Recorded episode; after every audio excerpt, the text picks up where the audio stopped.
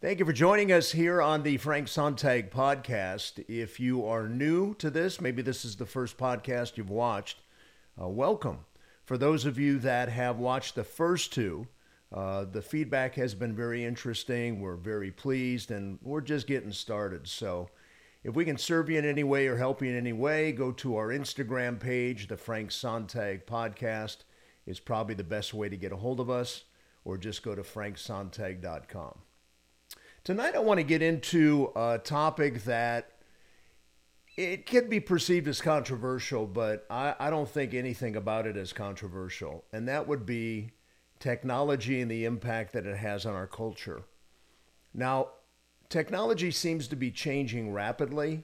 The first thing you may think of is our cell phones and how it seems every few months there's a brand new updated cell phone. I find it interesting we still call them phones. We use them very rarely for talking on the phone. But cell phones are probably the most identified piece of technology that we have. But I want to go back a ways in a moment and kind of give you a perspective on people that have been adamant about at least sharing their concerns about the dependence we have on technology. And I don't want to get too heady here. I just want to kind of cut to the chase. So first and foremost, starting with today, recently in the state of Florida, you may have heard a school district banned cell phones on their campuses. Florida Public Schools prohibits student cell phone use during instructional time, blocks students' access to social media on district Wi-Fi. This is a new law. It also requires schools to teach students about the effects social media has on their behavior. So there are some that are trying to do something different other than just turning young kids loose with a cell phone. A little bit more on the Florida school system. Officials in Orange County Public Schools, by the way, it's the nation's 8th largest school system. So this isn't just some podunk in the middle of nowhere school district. This is a lot of schools. Said after the pandemic, students' attachment to their phones was intensified. Students rarely looked up from their phones while walking down hallways and recorded and posted other students on social media platforms. You've probably seen the videos on YouTube of adults walking on their phone, walking into fountains or bumping into light posts or whatever it is. We definitely have an addiction to our cell phones. I have some friends in law enforcement and in personal protection, and they say the greatest thing specifically women can do when you walk out into a shopping center is to be aware of your surroundings. And the majority of people that walk out of shops or going shopping, if you will, they're staring at their cell phone. They don't even look around in the parking lot. Let me finish this story on cell phones in Florida. School district isn't allowing students to use their phones during the entire school day. Some parents and students told the local media the rules are too strict, adding that students should be able to communicate with parents during passing periods. I mean, like, really? Is that we need to talk to Johnny and Janie, like in between? How's school going today? But I digress. Some students say the ban is problematic because they don't feel as safe not being able to reach out to parents. Sure, that's the reason why. Or authorities if something dangerous happens at schools. First day of the ban, school officials confiscated more than 100 phones, and phone-related incidents like bullying have decreased. To enforce the ban, security officers are riding in golf carts during breaks, confiscating any phones they see. So, I don't profess to even imagine what it's like to be in a position of oversight like at a high school. My son goes to a local high school. He's got that phone with him constantly on breaks. And this is an attempt to get down to a symptom of the problem and not the root of the problem. So let me kind of give you some perspective. And I'll try to keep this as interesting as possible. When I used to cover this particular story I'm going to share with you on my show years ago, I got people saying, oh, this guy's a curmudgeon. He's just grumpy. He just is a troublemaker. Now, the man's name of all things is Jerry Mander. He just passed away in April. This guy committed his life to speaking out against technology. Now, what he argued for was we get all the attributes, we get all the positive aspects of technology, but we don't hear much about the negative.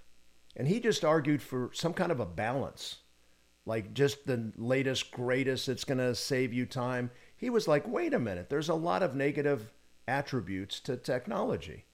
So let me read a little bit from a book he wrote. This is going back 1991. So that's 32 years ago. And when he wrote this book, this is way after the fact of when he was a child. Let me also give you an emphasis on this. I think we are intrinsically wired to nature and to the pace of nature. That's why when you get out, first place I always think about is going to Yosemite. You take a couple of days, you take in fresh air, you look around, you just feel refreshed. I think that's the way we're supposed to naturally relate to the world and the way God made it. Now we're all caught up in this frantic pace of never ending, whether it's social media or I just have a love-hate relationship with my cell. So I'm just trying to breathe a little sanity into the conversation. And so let me read the words of Jerry Mander in his book, In the Absence of the Sacred. This was written in 91, and you'll even maybe have a laugh or two because some of his reference to certain types of technology is so antiquated and outdated because that was 32 years ago. Modern technology advanced in such tiny increments for so long that we never realized how much our world was being altered or the ultimate direction of the process. But now the speed of change is accelerating logarithmically. It is apparent that developing a language and a set of standards by which to assess technological impact and to block it where necessary, it is a critical survival skill of our times. He wrote that 32 years ago in 91. He starts out his book talking about when he was a child. Check this out. I was born in 1936. Not me, Mander. At that time, there were no jet airplanes, and commercial plane travel was effectively non-existent. Try to imagine this. There were no computers, no space satellites, no microwave ovens, no electric typewriters. How old is this thing? 91, 32 years, electric typewriters? I digress. No tape recorders, no stereo music systems, no compact discs, no television in 1936, no space travel, no A-bombs, no guided missiles. There were no fluorescent lights, no washing machines, no VCRs, no air conditioning, no freeways, shopping centers, malls. There was no express mail, no fax. That's kind of funny. No telephone touch dialing. So in 91, we had touch dial phones. We didn't have cell phones back in 91. No credit cards, no antibiotics, no pesticides. He says, during my lifetime, all this has changed. Now, when he was 4, he tells a story. I hope you just listen to this. Maybe you have a recollection when you were little. When I was 4 years old, Mander writes, our family moved from the Bronx to Yonkers, just 3 miles north of the New York City border. To me, it was like moving to the wilderness. I remember my first sight of our new house, small, neat, brick with white trim, located at the end of a dirt road, surrounded by woods. I saw deer, pheasants, foxes, raccoons, and owls. When I started school at the age of 5, I walked there on a path through the woods.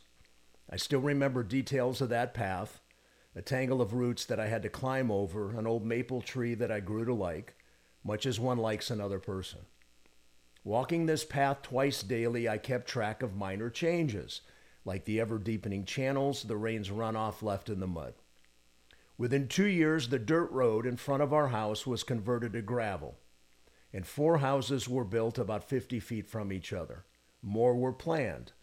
I watched the trees fall to make way for new construction. There was a big debate in our house. Should we buy the plot directly behind our property to keep it from being developed? We didn't buy it. My parents could not believe the hillside behind us would ever be developed. Within a few years, it became the largest apartment development in that part of Yonkers.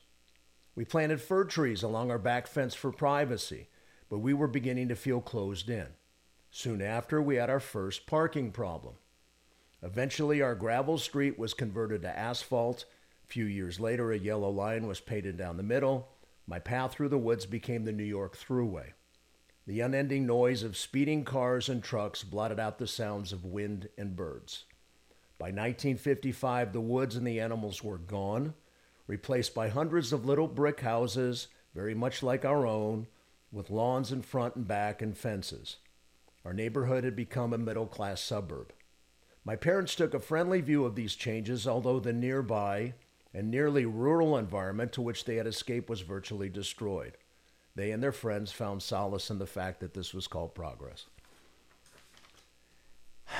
You know, I was raised in Cleveland, Ohio in the 60s, and I'm not here to say we lived in the middle of nowhere and there wasn't buildings and freeways and everything around us. But we just moved recently to Ventura County. We're in a place, we're in the back of a canyon. The other night on our Ring camera, we caught a raccoon jumping the fence. There's still some wildlife back here.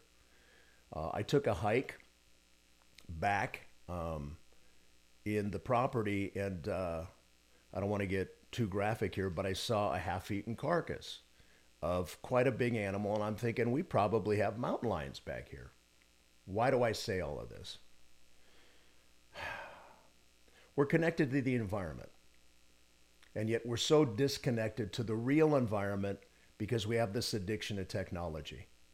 And I'm guilty of it. I wake up, I check my cell, and it's off and running, and you name it, whether it's running our social media sites, whether it's checking emails, getting caught up on text messages.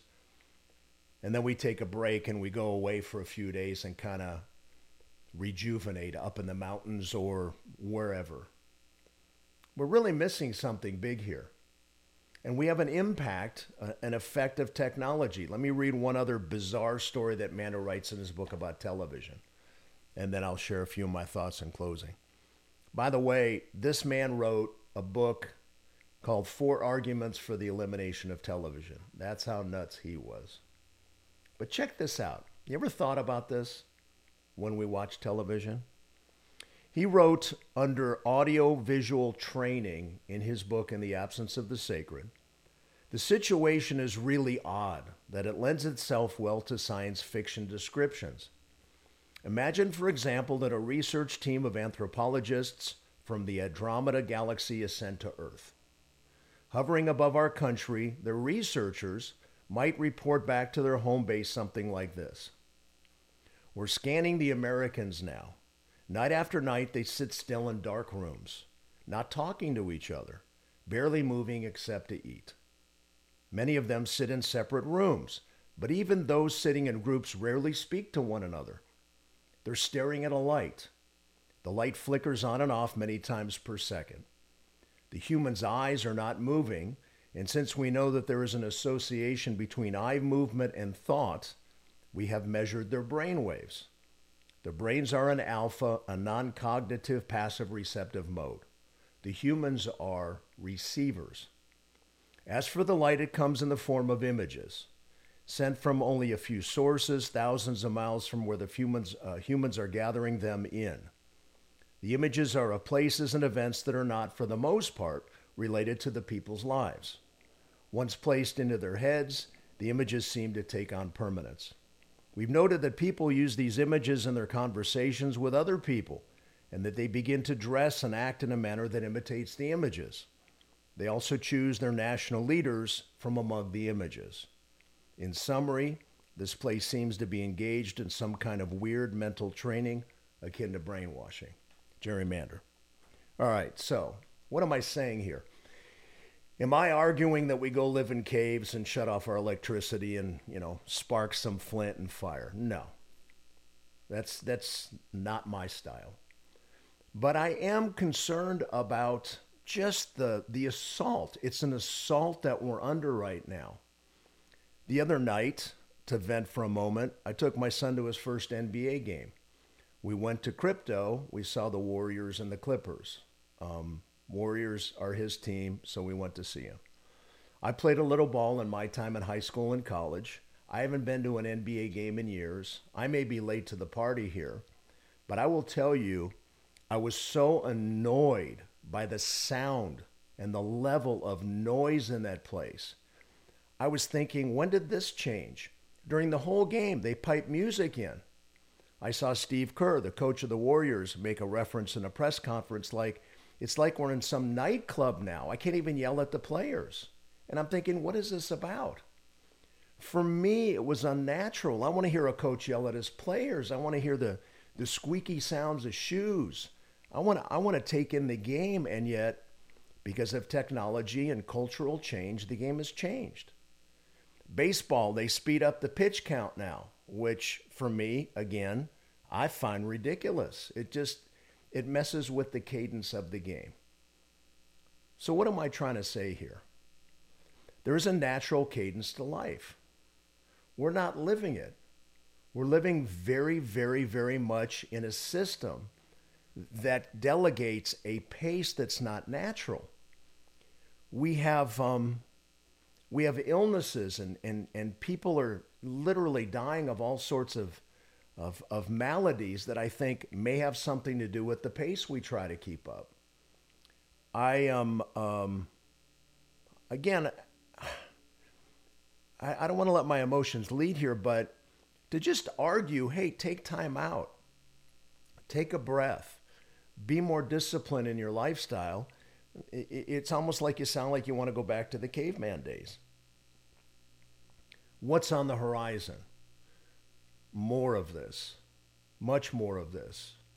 And I don't think that anybody with a modicum of intelligence, if you really think about it, this isn't benefiting you. This is about monopolies. This is about corporations. This is about profit. This is not healthy for us. I was watching an influencer on Instagram before I came in here to do this podcast, and she's going on and on about peace of mind and well-being and really good intention stuff. Me coming from the New Age, I get the whole self-improvement, self-development stuff. But she was saying little catchphrases like, to find joy, just take a moment in the morning to watch the sunrise. And I'm thinking, we have to speak to each other to do that? Like, we don't do that normally? We don't. I mean, think about that. How many of us take for granted the sun rising and setting every day? How many of us, our day is just nothing but the grind? I have a good friend who will go unnamed here, but his wife is really struggling. She's put 30-some years into the school system. She's trying to make enough money for her pension. On a Zoom, I do a Wednesday night men's group. On the Zoom, he confided his wife is really struggling and stressed. And I said to him, is it really worth it to put another couple years of the grind so when you retire, you make a couple $100 more a month? I mean, what's the priority here? Isn't the priority appreciation of life itself? Isn't the priority the appreciation of the moment and today? You know, those of us that profess to be Christians, in that book, I remember something along the lines of, this is the day the Lord has made.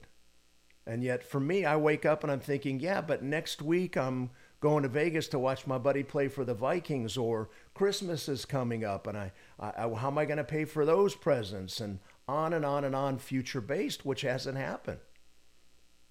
We don't even know if there's going to be a tomorrow. So I guess as I wind down, what I'd really like to try to convey to you is be grateful of the little things in life. Be grateful for the moment. You know, for me, I'm preaching to myself because I'm the guy that when I get a cold, when I catch a little flu bug, little cootie or something, I'm miserable and I'm like, why did I take for granted when I felt good? Or when I can go for a walk or a run? God makes it that way, that there's nothing in this life that you can accumulate that you're going to take with you. And I'm not petitioning for, again, be miserable, be boring. When I became a Christian, my fear in the back of my mind was, well, now nobody wants to play with me because I don't go to strip clubs anymore, and I don't do the things I used to do, but God made life so it's vibrant and exciting. There's so much to the day that if we would stop and take pause and be grateful for. Here's the last one. Again, those of us that profess faith in Christ, how many of you can't find 10 minutes in the morning to read the Bible? I mean, that's a big one. I once heard Pastor Greg Laurie say in a sermon, how many of you get out the door, you rush off to work and you realize, I forgot my cell phone, right? Panic, go home, get the cell phone. And then he used the analogy, how many of you imagine if you rushed out the door, you're on your way to work and you realize you left your Bible at home? Okay, right? Where do we place value? Where do we place importance? Health. Before the podcast, we were talking a little bit about family. Again, just the simple things. God didn't make a mistake when he made us. He made us with everything we need to have a fulfilling, enriching, and sometimes challenging life. When I became a follower of Christ, Jesus says in the book, deny yourself, pick up your cross, and follow me. I don't want my life to be easy. I believe it was Martin Luther King and George Bernard Shaw originally said it, I want to be thoroughly used up when I die. I want life to be filled with peaks and valleys and ups and downs and devastation and exhilaration. I don't want it easy. But my concern and my fear is that technology is really pitching us what my friend used to call fool's gold. It's not going to bring you any level of satisfaction, any level of joy. If you somehow build your Instagram account to 100,000 followers and you're deemed an influencer, half of them are bots anyway. Why would I want to follow anybody that has 100,000 followers that doesn't know the one that I want to really follow, and that's Jesus Christ? Amen? So as I close, God gave us intelligence to be discerning. Use your intelligence. Make good decisions. Take pause. Think before you speak. All these things we find in the Bible. Be slow to speak.